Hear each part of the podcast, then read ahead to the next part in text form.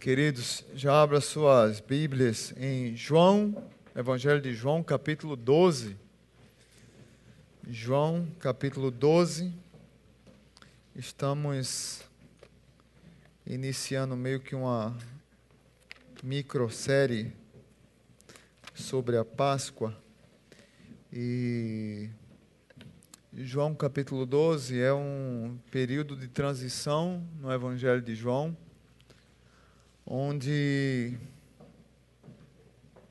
o apóstolo, após até o capítulo 11 mostrar que eh, Jesus é Deus e que esse Deus veio para, para o, que era, o, o que eram seus, mas os seus não receberam. É, ele mostra que Jesus é o grande eu sou, é aquele que faz alguns milagres porque ele era Deus. Agora ele vai enfatizar, a partir do capítulo 12, eh, a Semana Santa, aquela que nós chamamos de Semana da Paixão, e vai mostrar que esse que é Deus, agora ele, ele que foi encarnado e que se tornou gente, tabernaculou no nosso meio, para morrer por nós, ele agora vai cumprir aquilo que foi dito pelo profeta: Eis o Cordeiro de Deus que tira o pecado do mundo. Então, esse é um período bem crítico na vida de Jesus, a partir do capítulo 12. É aquela semana que nós aprendemos com os nossos avós, não sei aqui quem comemorava a Semana Santa, é, mas a gente aprendia que na Semana Santa você não podia ficar de mal, não podia brigar com os irmãos, né? Então, quem estava de mal dos irmãos ficava de bem. É, se estava bem, não ficasse de mal. É, não podia comer carne, só podia comer peixe. Né? Aquela semana toda a gente virava tudo crente. Né? Assistia filme de Charlton, é, Charlton Heston na, na TV, Moisés, a crucificação de Jesus, é, o quarto sábio, né? Eu não sei se você teve essa infância, mas eu tive. Nesse período de Semana Santa, tudo era santinho demais, não sei porquê. Mas isso é um chamado para a vida toda e não só para essa semana. Né? Essa semana da paixão foi uma semana é, que ela tem uma importância gigantesca na minha e na sua vida. E aí, João capítulo 12, a partir do verso 1, diz o seguinte: Seis dias antes da Páscoa, Jesus chegou a Betânia, onde vivia Lázaro, a quem ressuscitara dos mortos. Ali prepararam um jantar para Jesus. Marta servia enquanto Lázaro estava à mesa com ele. Então Maria pegou um frasco de nardo puro, que era um perfume caro, derramou-o sobre os pés de Jesus e o enxugou com seus cabelos. E a casa encheu-se com a fragrância do perfume. Mas um dos seus discípulos, Judas Iscariotes, que mais tarde iria traí-lo, fez uma objeção. Por que este perfume não foi vendido e o dinheiro dado aos pobres? Seriam 300 denários. É só um detalhe aqui antes de continuar: 300 denários era o salário de um ano inteiro. Era como se você pegasse tipo assim um salário mínimo e meio e multiplicasse por 12. É, esse perfume que ela derramou sobre Jesus, ele custava aproximadamente hoje em, em, torno de 15 mil reais. Então o perfume era caro, né? Ele não era, ele não era francês, não, ele era de outra galáxia, né? Então o bicho era caro mesmo. O verso 6 diz assim: Ele não falou isso por se interessar pelos pobres, mas porque era ladrão Sendo responsável pela bolsa de dinheiro, costumava tirar o que nela era colocado. Respondeu Jesus: Deixe-a em paz, que o guarde para o dia do meu sepultamento, pois os pobres vocês sempre terão consigo, mas a mim vocês nem sempre terão. Enquanto isso, uma grande multidão de judeus, ao descobrir que Jesus estava ali, veio não apenas por causa de Jesus, mas também para ver Lázaro, a quem ele ressuscitara dos mortos. Assim, os chefes dos sacerdotes fizeram planos para matar também Lázaro, pois por causa dele muitos estavam se afastando dos judeus e crendo em Jesus. Pai bendito, que a tua palavra encontre abrigo nos corações aqui presentes, que seja noite de restauração, de comunhão com o Senhor. Talvez muitos que estão conosco estão dentro das igrejas ou perdendo a sensibilidade de intimidade com o Senhor. Outros estão já afastados do caminho do Senhor mesmo, já não querem compromisso com o Senhor nem com a igreja. Mas também tem outros aqui que nem conhecem o Senhor ainda. E a minha oração é que o Senhor chegue nesses corações, tanto para restauração quanto para salvação. No nome de Jesus. Amém. Queridos irmãos, esse texto, irmãos, esse texto se encontra também é, em Mateus 26, versos 6 ao 13, e Marcos 14, do 3 ao 9. É a visão de três testemunhas do mesmo episódio. Alguns uh, dão alguns detalhes, Mateus e Marcos dão alguns detalhes que aqui não tem, daqui a pouco eu vou falar sobre esses detalhes. E, e João dá outros detalhes que, que lá nos outros não tem. Então é, é, é interessante demais, que é como se fosse um. Aí as pessoas podem dizer, não, está se contradizendo de forma nenhuma. É como tem um crime que o delegado chama várias testemunhas e pergunta sobre a visão de cada um do mesmo fato e junta e monta lá o script do ocorrido. É a mesma coisa aqui.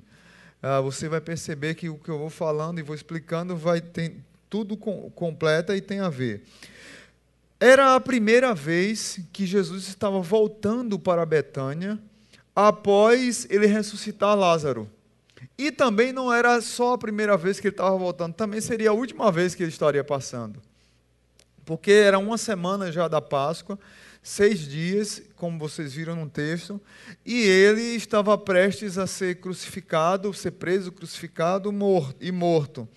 Era interessante que é, esse, esse jantar de alegria, de festa em receber Jesus, na verdade, talvez sem perceber, mas era um jantar de despedida. Era um jantar de chau, era um jantar de até mais, a missão vai ser cumprida. Jesus está vindo, fez a sua obra e agora ele está indo cumprir aquilo que ele veio fazer: morrer. Eis o Cordeiro de Deus que tira o pecado do mundo. Ele veio para morrer por mim e por sua vida. E ele estava se preparando para isso. É, esse jantar, ele foi cercado de, de muitas histórias interessantes. Ah, eu dei o título dessa mensagem Preparação por causa da atitude de Maria, que literalmente está preparando o corpo de Jesus para ser sepultado. Mas eu queria tirar algumas lições aqui de todo esse contexto ao redor de Jesus nesse jantar, nesse momento com Jesus. É fazendo uma pergunta: se você tivesse a oportunidade de receber Jesus na sua casa, tivesse faltando seis dias para ele ser preso, morto e crucificado e morto, o que é que você faria? Qual seria a sua atitude? Qual tipo de espiritualidade você expressaria? Jesus ele se manifestou publicamente, mas as pessoas também responderam à manifestação pública de Jesus de algumas maneiras. Tiveram algumas reações. Eu posso dizer aqui que a gente tem algumas oportunidades quando Jesus está presente, é, ou um tipo de espiritualidade que a gente pode expressar e aí você pode olhar para os personagens comigo e tentar se encaixar em algum, ou não se encaixar em nenhum e depois corrigir isso na sua vida. Então hoje eu queria tirar algumas lições para minha e para sua vida. Primeira delas, eu não vou, não vou focar muito nelas, porque não está nesse texto, mas está em Marcos, está em Matroso, que provavelmente foi curado por Jesus de nome Simeão. E ele expressou hospitalidade. Ele abriu sua casa para receber Jesus e não só Jesus, mas recebeu os amigos de Jesus, a família de Lázaro. E quando Lázaro estava presente no evento, você imagina o furduns que era na cidade, porque Lázaro estava lá. Porque quem era Lázaro? Era aquele que havia morrido E Jesus ressuscitou. Daqui a pouco a gente chega nele lá. Mas você fica tentando imaginar comigo a cena de tantas pessoas que estavam lá na casa assistindo o jantar, porque além de Jesus estar lá, como vocês viram no texto, Lázaro também estava lá. Olha, está ali, Jesus ressuscitou. Tenta imaginar comigo se fosse hoje primeira coisa que acontecia era vários escritores, é, várias editoras procurar, procurar Lázaro para escrever um livro. Ele ia viajar o mundo todo, ficar milionário por causa do testemunho que foi ressuscitado. Tem hoje tanta fábrica de testemunho aí, muitas vezes testemunhos mentirosos, e que a gente vai atrás disso, e a gente tem que ter muito cuidado com esse tipo de testemunho. Mas o de Lázaro, que foi morto durante quatro dias e ressuscitado por Jesus, é, ele daria hoje uma grande história, um grande filme, um grande best-seller. É, revistas, TVs, editores estariam lá. E esse homem, Simão, abriu a casa dele para essa muvuca toda. Mas muito mais do que a quantidade de pessoas que estavam ali na casa, ele abriu a casa para receber Jesus. Então, a primeira lição que eu queria trazer para a sua vida é hospitalidade no período da preparação de Jesus para a Páscoa, será que nós temos sido hospitaleiros? E será que a nossa casa é um ambiente que Jesus está presente e é bem recebido? E pessoas talvez são bem recebidas para ver Jesus na nossa casa? E aí eu vou gastar mais tempo agora com um texto que eu peço que você fique com a Bíblia aberta em, em João 12. Na presença de Jesus temos várias oportunidades, mas há Outra oportunidade que eu queria trazer para vocês é a oportunidade de servir. Veja comigo o verso 2 que diz assim: Ali prepararam um jantar para Jesus. Marta, ela fazia o quê? Servia. Pode imaginar Marta comigo? Uma mulher com prazer pelo serviço. Um prazer para receber Jesus. Eu fico tentando imaginar Marta. Ela foi convidada para o jantar, mas ela disse assim: Simão, deixa comigo, o jantar é comigo. Olha, eu quero os melhores talheres. Não tem mulher que é assim, né?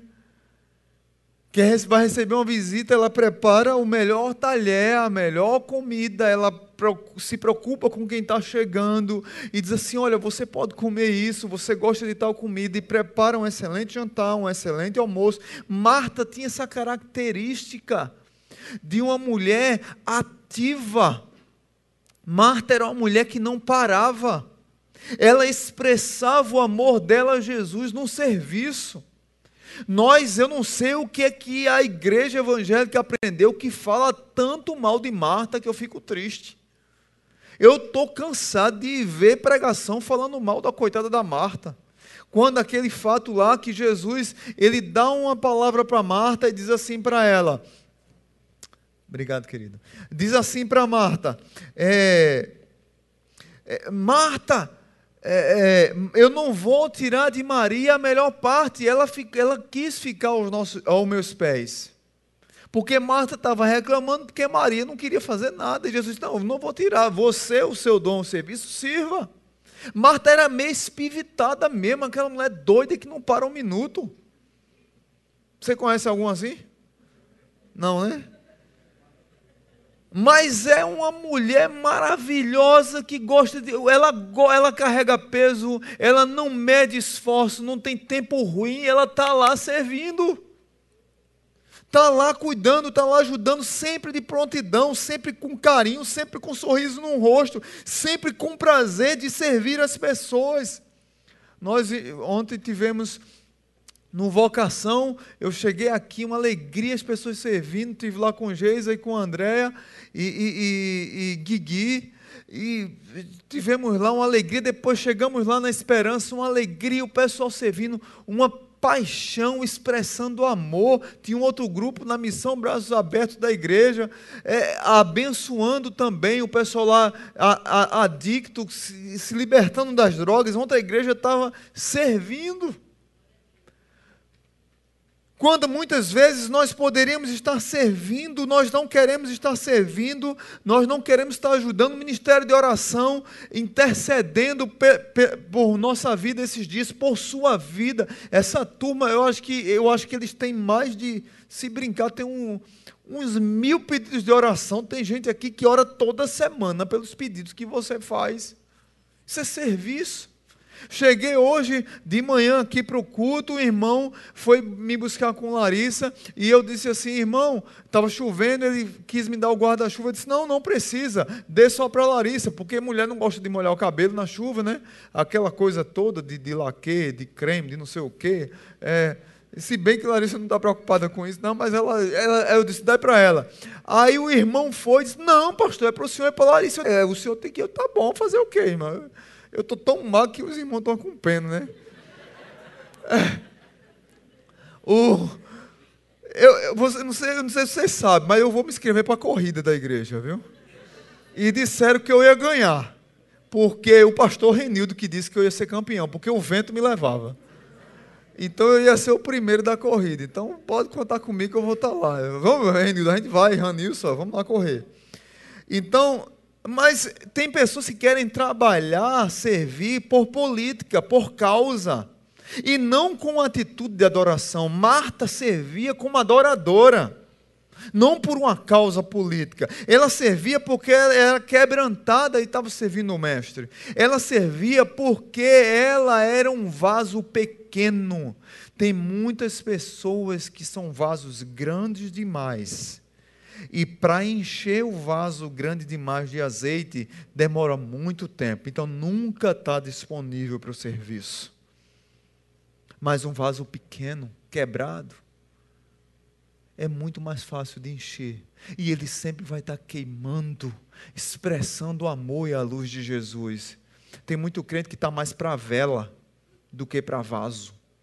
Tem muito crente que está mais para a vela, que qualquer ventinho sopra e apaga do que um vaso que Deus chamou para expressar a luz. Então eu prefiro, eu acho que você deveria preferir também ser um vaso pequeno, para que ele seja enchido do azeite do Espírito, para que ele possa estar aceso o tempo todo, queimando e servindo. Eu fico olhando a turma da cozinha aqui. A gente tem os cultos agora, a turma da cozinha está ali fazendo comida para. Quantas pessoas? Maís, Maís. Maís é pequeno, um vaso pequeno ali, servindo. Uma benção, mais braba que sua gota. Ai. Ah, é, quantas, é, quantas pessoas, Marícia, para comer? 60, 60? Não? 60. Uma média de 60 pessoas. A Maíra está lá cozinhando junto com a Elândia, com Cleusa, com Vânia, tanta gente. É, é, sempre tem uma escala, estão lá servindo. Você não sabe, mas tem lá um movimento para a turma. Aí tem uma turma aqui orando, isso é serviço, gente. E às vezes nós desprezamos o serviço quando temos a oportunidade diante de Deus de servir. Segunda lição que eu quero trazer para você é que nesse período de preparação nós temos uma oportunidade também de anunciar o Evangelho. E depois de Marta eu quero falar de Lázaro.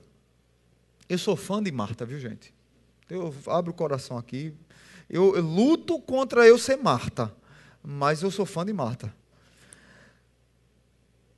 nós temos a oportunidade de anunciar o Evangelho. Ali prepararam um jantar para Jesus. 9. Diz assim: enquanto isso, uma grande multidão de judeus, ao descobrir que Jesus estava ali, veio não apenas por causa de Jesus. Veja bem o que é que João está dizendo. A multidão veio não apenas por causa de Jesus, mas também para ver Lázaro Lázaro estava traindo as multidões por causa do testemunho de vida, por causa do milagre de Deus na vida dele, porque havia sido vivificado. Porque Deus tinha trazido vida a ele através de Jesus Cristo. Os sacerdotes começaram também a planejar perseguir Lázaro e matar Lázaro. Aí o verso 11 diz: Por causa dele, Lázaro, muitos estavam se afastando dos judeus e crendo em quem? Em Jesus. Lázaro apontava Jesus. Lázaro anunciava Jesus. quem nós temos anunciado? Num tempo de preparação da Páscoa, a minha vida tem sido instrumento da pregação do Evangelho. A vida de Lázaro era uma pregação ambulante. A vida de Lázaro, por mais difícil que fosse, porque quando você se dispõe a ser um, um missionário, não estou dizendo missionário ao pé da letra, missionário quando você é um crente verdadeiro onde você está. É você, a sua vida pregar o Evangelho. Muitas vezes você é incompreendido e é perseguido.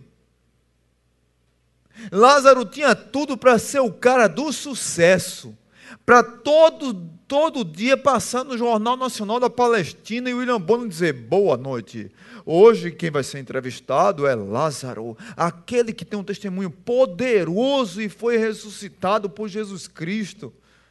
Ele escreveu um best-seller que já vendeu mais de 20 bilhões de cópias. Ele viaja o mundo todo porque é assim que esses, essas fábricas de testemunhos fazem hoje. Lázaro não fez isso. A vida dele era uma vida que expressava amor a Jesus, ele era amigo de Jesus, ele ao ponto de ser perseguido por causa dessa pregação, porque a, a vida dele era uma pregação ambulante. Como é que tem sido a minha vida? Como é que tem sido a sua vida? Será que onde nós pisamos tem sido terra santa? Será que onde nós pisamos tem sido o lugar que tem, que tem luz? A nossa vida tem que ser uma pregação, irmãos. Tem até primeiro ponto, segundo ponto. Olha, primeiro ponto, eu era um sem vergonha. Segundo ponto, eu era fofoqueiro. Terceiro, eu era trambiqueiro. Quarto ponto da pregação, eu era um, um não podia ver uma canela. Eu era um tarado. Quinto ponto, eu lesava o meu, o meu patrão. O sexto ponto, a conclusão, sabe qual é? A natureza humana continua em mim, eu tenho vontade de continuar fazendo tudo isso aqui, mas eu fui cheio do Espírito Santo e há uma luta de espírito contra a carne, porque Jesus salvou a minha vida. E eu luto contra isso aqui todo dia. Eu continuo sendo pecador, eu luto contra isso aqui, mas a minha vida mudou porque hoje eu tenho vida. Eu estava morto, fedendo quatro dias. Eu era cego, agora eu vejo. Queridos irmãos, como é que está a nossa vida? Nós, nós precisamos fugir dessa mediocridade evangélica de crente que só é crente domingo à noite na igreja, mas de, de segunda a sábado é um medíocre hipócrita, estúpido, linguarudo, e que a vida não dá testemunho da graça de Deus, de transformação do Senhor. Pessoas que não estão preocupadas com expressar a graça do Evangelho. Mas na igreja, no domingo, está lá Celebrarei a ti, ó Deus, o meu viver. Baixa o, baixa o Cassiane, baixa Chile Cavalhais, baixa, pede socorro, ninguém me ouve. Mas a vida de segunda a sábado é uma desgraça e quer continuar sendo. Viva no túmulo logo, homem.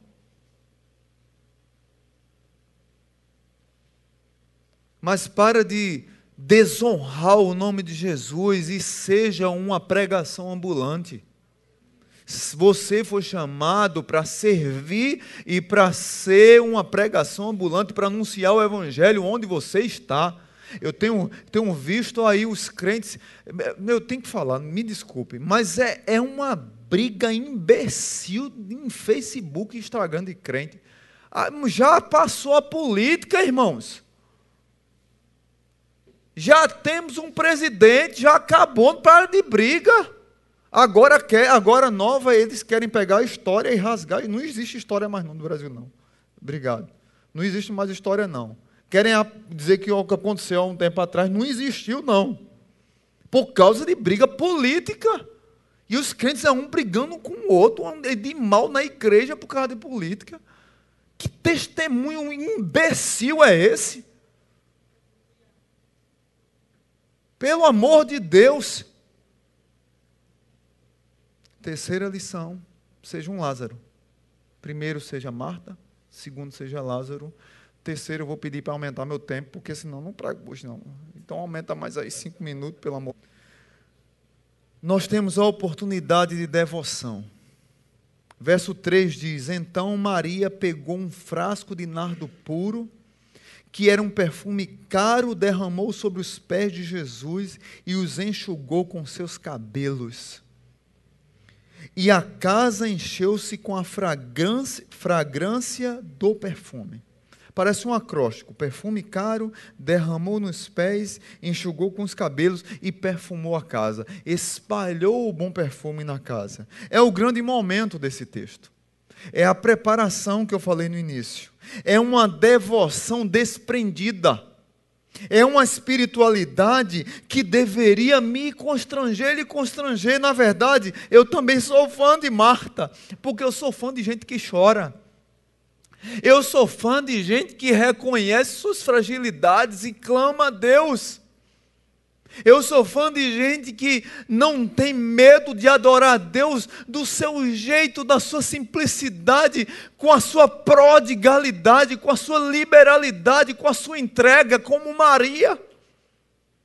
Marta era aquela toda organizada, arrumada. Lázaro é aquele amigão que estava lá testemunhando, abraçando Jesus. Maria era aquela que se derramava, se desnudava. Uma fé pródiga, uma fé sem plataformas. Não estava preocupada com palco. Era uma fé extravagante, era uma fé escandalosa. Era uma fé que não estava preocupado com o que os outros iriam falar. Ela tinha fé pouco, era uma fé que as pessoas zombavam, que era uma fé que desperdiçava. Olha que desperdício! Mas os fariseus, os escribas, os hipócritas, os religiosos não podiam dizer uma coisa de Maria: que a fé dela não era verdadeira porque a fé dela era uma fé verdadeira, muito mais verdadeira do que muitos hipócritas religiosos dos nossos dias e daquela época. A fé dela era uma fé verdadeira, era tão verdadeira que o ambiente era perfumado. Era tão verdadeira que Jesus disse para Judas: Olha, não a molestais, deixe em paz toda vez que esse evangelho for pregado, essa história será contada em memória de mim, foi isso que Jesus disse? Em memória dela, Mateus e Marcos diz isso. Toda vez que esse evangelho for pregado, em memória dela será lembrado. E isso essa continua perfumando até hoje, que nós estamos falando dele até hoje o aroma daquele perfume da Índia, caríssimo, que poderia ser da família, poderia ser uma relíquia da família. Essa mulher esbanjou sobre Jesus, até hoje está cheirando e está abençoando as nossas vidas. É interessante que essa preparação, esse perfume, esse derramar sobre Jesus, Mateus e Marcos, eles dizem que Jesus foi todo banhado. João só diz os pés. Mas a ideia é que o corpo dele foi banhado, porque o corpo dele estava sendo preparado para o sepultamento. Os, os mortos eles eram preparados e eles colocavam um perfume para depois enfaixar e, e colocar uma faixa que era num. É um dado interessante ainda. Quando Jesus morreu na cruz, que o corpo dele foi preparado para ser sepultado, estavam algumas mulheres, não foi isso que prepararam o corpo de Jesus? Maria não estava lá. Essa Maria aqui não estava. E ela era amiga, ela era próxima, ela estava na crucificação de Jesus, mas ela não estava embalsamando o corpo de Jesus eu não eu creio que ela não tinha dimensão do que ela estava fazendo, mas eu creio numa intimidade com Deus tão profunda, ao ponto de de alguma maneira especial, espiritual, ela saber que ali estava fazendo já a preparação para a morte de Jesus. Então ela estava preparando o corpo dele e o banhar do corpo todo é porque ela estava. A ideia de banhar o corpo todo é porque simbolizava a realeza do Messias. Jesus era o rei. Ele o trono de Davi não foi abandonado. Jesus é o rei, ele vai assumir esse trono. Ele será o rei para sempre. Esse trono, esse trono nunca terá fim. E ela banhou Jesus. Mas por que João enfatiza só os pés, pastor? Porque simboliza que ela era escrava de Jesus porque simboliza a mulher naquela época, o cabelo dela era sua glória, era sua coroa. E ela molha os pés de Jesus e ela enxuga os pés de Jesus com seu cabelo, ela está dizendo, dele. Meus irmãos, isso é pródigo demais, isso é desprendido. Isso é dizer, Senhor, eu sou teu. Quantos de nós aqui estamos na igreja dia, dia após dia, mas não temos uma fé devotada a Deus? Temos uma fé devotada a tantas outras coisas, menos ao nosso Deus. Essa mulher tinha uma fé desprendida. Ela, tem pessoas que têm uma fé que se prendem a bens materiais, a dinheiro, a conta bancária. É interessante que uma vez teve um, um fato que aconteceu aqui na igreja muito interessante. Ah, há um tempo atrás, é, a gente fez uma reforma aqui é, grande e precisou de, de ofertas, né? Só que chegou uma oferta muito alta num cheque de uma pessoa que, não, que a gente sabia que não tinha condições de dar aquela oferta. E a gente ficou preocupado. O pessoal me procurou do conselho, eu não sei quem dá, quem não dá oferta, mas aí eu, eu fiquei preocupado que o pessoal me chamou e disse, pastor, tem que conversar, sobra para o pastor resolver, né? É, tem que conversar com essa irmã aqui, porque ela, a oferta está acima do que ela ganha. E aí o senhor tem que conversar com ela. E eu fui conversar com essa irmã. Mas eu fui conversar, eu dei tanta volta na conversa. Eu disse, irmã, é porque, veja bem, é o seguinte. Domingo a gente fez um apelo na igreja. Aí para oferta, para o terreno, para o terreno não, para a reforma da igreja e aquela coisa toda. E chegou esse cheque que é o seu nome e tal, e tal, e o valor a gente está preocupado, porque é um valor alto, e a gente. Ela disse, pastor, o senhor está falando da oferta que eu dei domingo? Espera aí, é isso mesmo que o senhor está falando? Eu disse, é, irmã. Eu tô, eu, a gente está preocupado, e o conselho pediu para eu vir conversar com a senhora. Ela disse, pastor, por favor. Ela rodou assim o dedo, assim. Não se meta entre eu e Deus. Dá licença? Aí eu, sim, senhora, irmã, meia volta. Oh, aí, eu vou ficar, é, senão eu ia apanhar mais ali. Isso é prodigalidade que falta em muitos de nós. Eu vi as crianças aqui na campanha do nosso terreno para comprar o terreno, as crianças dizendo, mamãe, muitas me procuraram, procuravam Geisa, tia, pastor, eu separei um lanche da semana na escola, ou dois lanches para trazer oferta domingo, e trazia com alegria para comprar o terreno da igreja. O dinheirinho da igreja, das crianças de um lanche da semana, que para elas era muita coisa, elas e vender essas coisas de dentro de casa para poder doar para a igreja. Para o terreno do estabelecido daqui tem muita fé mesmo, quer vender a casa para poder doar. Eu disse, Benjamin, não é assim. Eu tenho, uma fé menos doida assim, essa aí é demais. Aí, mas é esse amor pródigo que nós não temos, gente. E que vem de uma criança, e que vem de uma pessoa que, que se entrega, que ela tem ela, ela, ela, ela, ela se desnuda diante de Deus e muitos de nós precisamos voltar à intimidade com Deus ao ponto de se desnudar. Essa mulher, ela honrou Jesus em vida, ela deu flores em vida. Qual é o frasco de nardo puro que você está escondendo em sua casa? Qual é o frasco de nardo puro que está nas prateleiras da sua alma? Seu talento, seus dons. às vezes é um, um, um bem material, uma oferta. Tem pessoas que são mesquinhas demais, gente. A gente fez um apelo aqui para roupa uma vez, para um bazar. Coitado do pessoal aqui, para separar as roupas podres. Foi quase uma semana. Roupa que o, o sovaco estava duro aqui. A pessoa tem coragem de dar um negócio desse, é um miserável. É difícil, né, André, o negócio? Uma semana. O povo, não é, foi isso? O povo juntando aí, sei lá quantos dias foi. Chega a dar uma armadura, é verdade.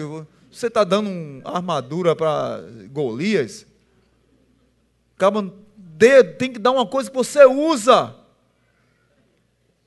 Isso é gente mesquinha que idolatra bens, gente mesquinha que idolatra dinheiro. Não é à toa que Jesus disse: você não pode servir a dois senhores. Ou você serve a Deus ou a mamon. Não é à toa que Jesus, a única coisa que Jesus compara a um Deus é o dinheiro. Maria está dizendo aqui: isso aqui não me controla. Isso aqui não me domina, é eu que o controlo. E eu vou honrar o meu Senhor. Ela se esvaziou de tudo que ela tinha para se encher do mais precioso que ela nunca poderia ter. Ela se esvaziou daquilo que ela conseguiu com muito sacrifício pagar, para se encher de algo impagável que ela nunca poderia pagar, e Jesus foi que pagou na cruz do Calvário uma conta que nunca poderíamos ter pago. Muitos de nós estamos precisando ah, se esvaziar de nós mesmos para nos enchermos de Deus. Qual é o nardo puro, qual é o vaso que está escondido e que Deus está pedindo para que você derrame na presença dEle? Todos nós temos vasos escondidos. Todos nós temos vasos que a gente meio que cuida dele, que como que fosse um deusinho, e Deus está dizendo: derrama, derrama para se encher dele.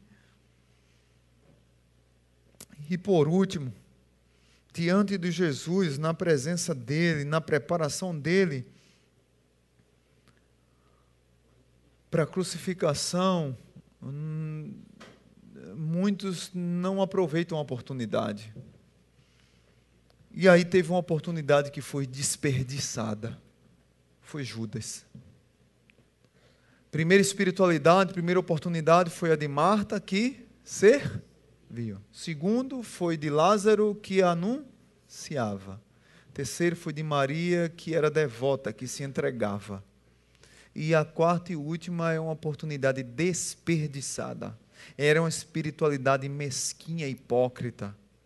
O verso 4 ao 9, Judas diz que Judas, aquele que queria traí-lo, ele ficou revoltado com aquilo. E o pior de tudo, que todo fariseu religioso, enganador, aquele perfeitinho, gospel, ele sempre tem um discurso de piedade. Ah, por que esse perfume não foi vendido, o dinheiro dado aos pobres? É um discurso de piedade. Mas, na verdade, nós poderíamos chamar isso aqui da face sombria da adoração. É aquela adoração na surdina é aquela pessoa que é mesquinha e que se esconde atrás de capas para demonstrar aquilo que ela não é interiormente. Era assim que era Judas. Judas estava diante de Jesus. Ele tinha toda a oportunidade de ser restaurado. Judas tinha toda a oportunidade de se entregar a Jesus, mas ele fez cálculos de algo que foi feito com amor para alguém que ia fazer algo muito maior ainda, e ele ainda fez conta, as contas, 300 denários, quando ele vendeu Jesus por 30 moedas. Um valor extremamente inferior ao que aquela mulher derramou na presença de Jesus. Ele vendeu Jesus pelo preço de um animal doente. 30 moedas ele entregou Jesus. Porque as pessoas que são mesquinhas, que desperdiçam a oportunidade de se render a Jesus, que tem um discurso bonito de piedade, que tem um discurso bonito de prodigalidade, que diz que os outros são escandalosos, que os outros desperdiçam, são as pessoas que querem tirar de nós a alegria da adoração, querem tirar de nós a alegria da doação, querem tirar de nós a alegria do desprendimento ao materialismo que esse mundo tem, tem feito com o povo. Quanto, quanto, cada dia que passa, a gente tem visto as pessoas mais doentes, consumistas, presas aos bens materiais, porque são, é, é, não são desprendidas são pessoas escravizadas pelo olhar de Judas, pela falsa piedade, mas na verdade são pessoas escravas de mamon. São pessoas escravas dos bens materiais, mas aqueles que são como Marias podem gritar para os Judas e hipócritas modernos, Judas e hipócritas modernos, podem falar, pode gritar, mas você não vai tirar de mim a alegria, você não vai tirar de mim a prodigalidade, você não vai tirar de mim a abundância, o escândalo, o esbanjamento da minha adoração a Deus. Deus me chamou para adorá-lo em espírito e em verdade.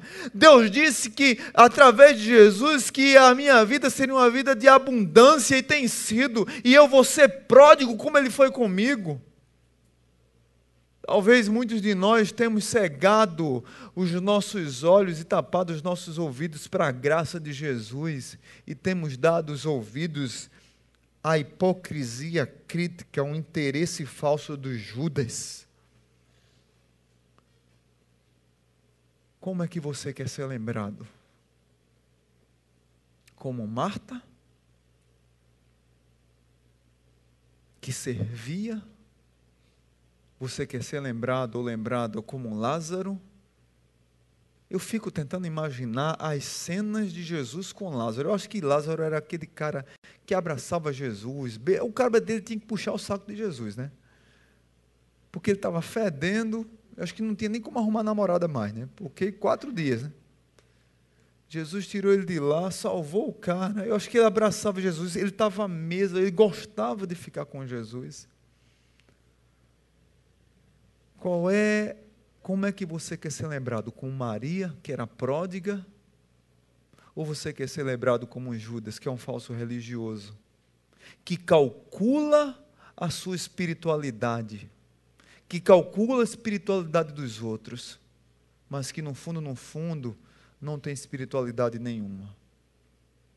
Sabe quem mais critica investimento em igreja? Sabe quem mais critica é, se a igreja está crescendo, se tem funcionários, se o pastor ganha isso, se o funcionário ganha. Sabe quem é que mais fala isso? É quem não é dizimista. Porque quem é tem um coração generoso. Gente que é mesquinha sempre está procurando cabelo em ovo e procurando algo para atacar. Vai atrás. As pessoas que a gente mais sofreu aqui na igreja, pessoas, eu, eu já tive reunião com pessoas que babavam de ira quando falava em salário de pastor, babava. Assim, eu estou falando sério. Ficava assim, uma reunião com poucas pessoas. Trabalhava com a gente nas finanças da igreja, mas não era dizimista. Como é que pode isso? Que hipocrisia é essa? Mas queria controlar o dinheiro da igreja. Era Judas. Quantos desses tem nas igrejas, gente?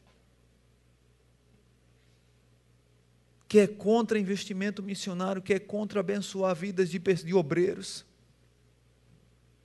E fica com um discurso de piedade. Como é que você quer ser lembrado? Como Judas? Como Maria? Como Marta? Ou como Lázaro? E aí eu quero concluir com a história de Alfred Nobel.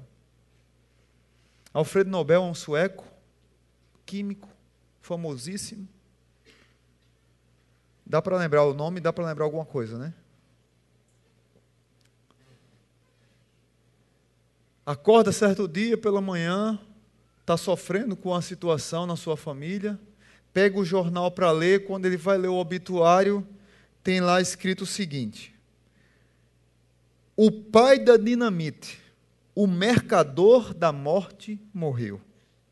Alfredo Nobel será lembrado por criar o potencial para destruição em massa.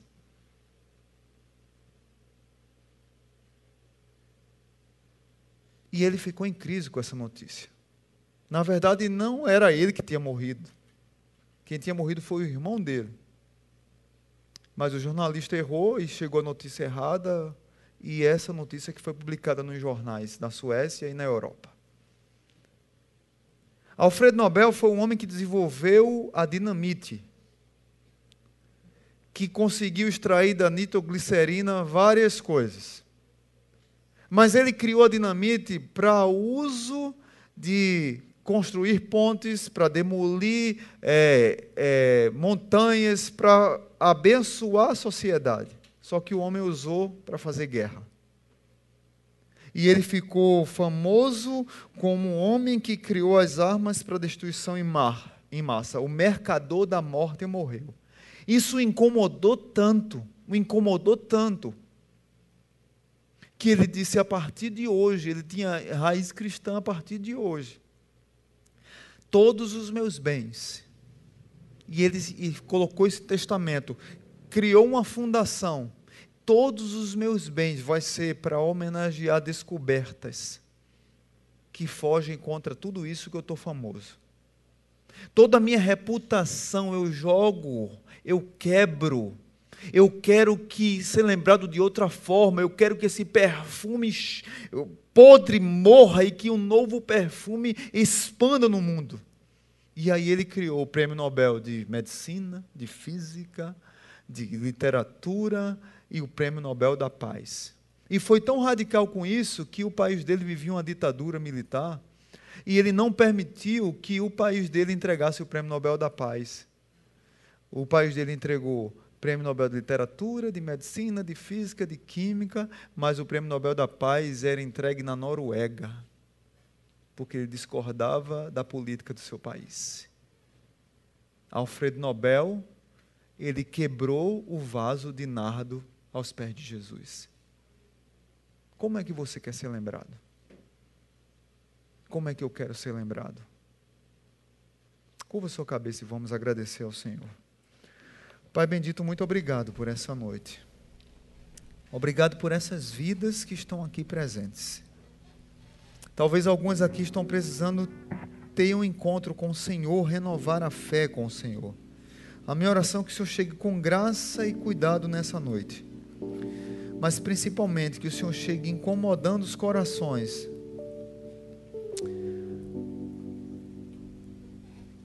Para que renovem a fé, para que renovem a intimidade, para que renovem a esperança, mas principalmente que se tem vidas aqui que precisam servir mais ao Senhor, precisam anunciar o teu evangelho, precisam quebrar os vasos diante do Senhor, perfumar o Senhor, que elas possam tomar essa decisão nessa noite. Chega nesses corações incomodando para que eles tomem essa decisão e que eles possam se esvaziar para se encher.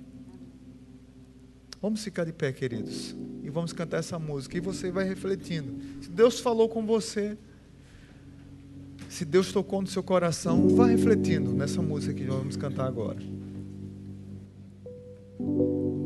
Em silêncio me achego a ti e sem forças atraídas sou ao chão.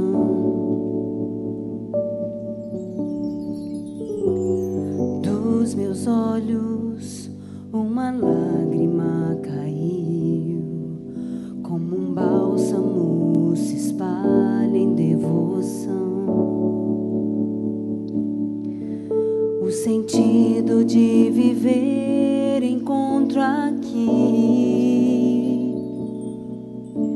Quando aos teus pés derramo o coração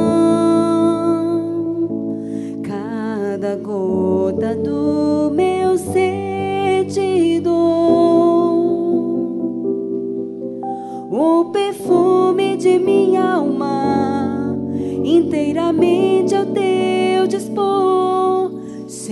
sou e sei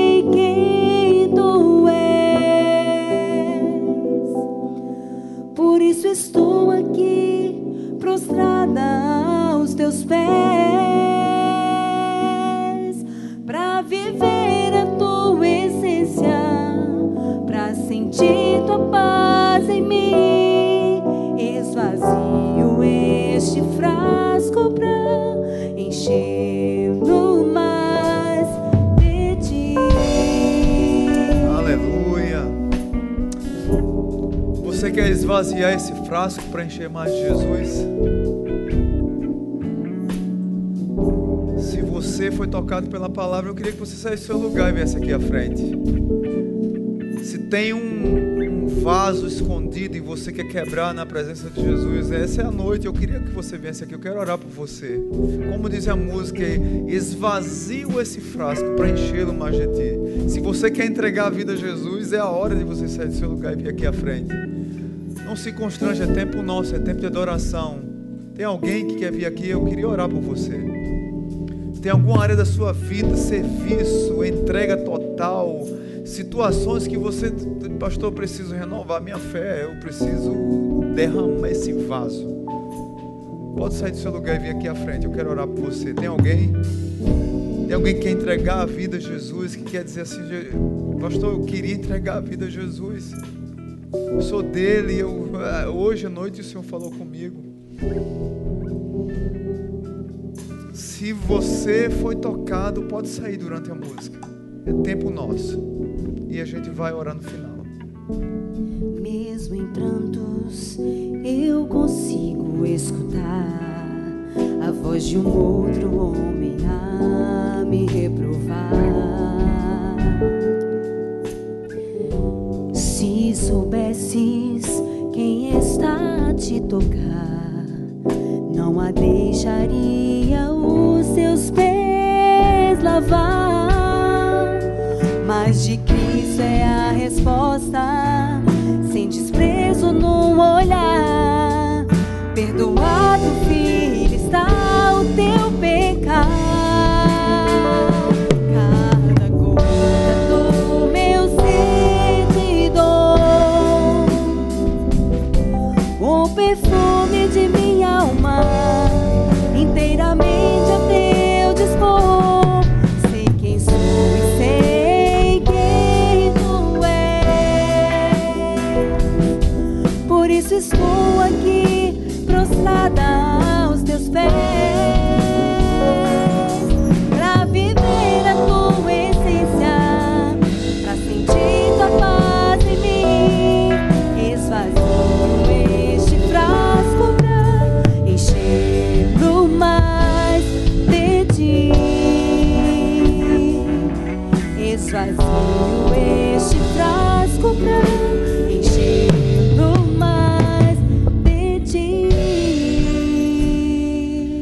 Pai bendito, muito obrigado por essa noite, pelas vidas que estão aqui.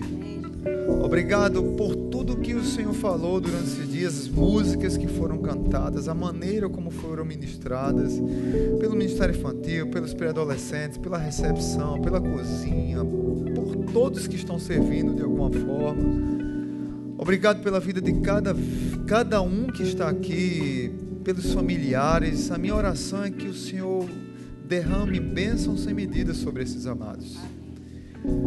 Que eles possam ter uma semana cheia da tua graça e da tua santa paz. Se tem vidas que precisam renovar a fé no Senhor, que eles possam sair daqui incomodados a isso. Obriga- Obrigado, ó Pai, pelo teu amor por nós, pelas ofertas alçadas, pela oferta do, do missionário, ó, que foi alçada também, e que junto com outras igrejas nós possamos abençoá-lo na compra desse carro. Que o amor de Deus o Pai, que a graça maravilhosa de Jesus e que a comunhão do Espírito acompanhe a igreja nessa semana, no nome de Jesus. Amém.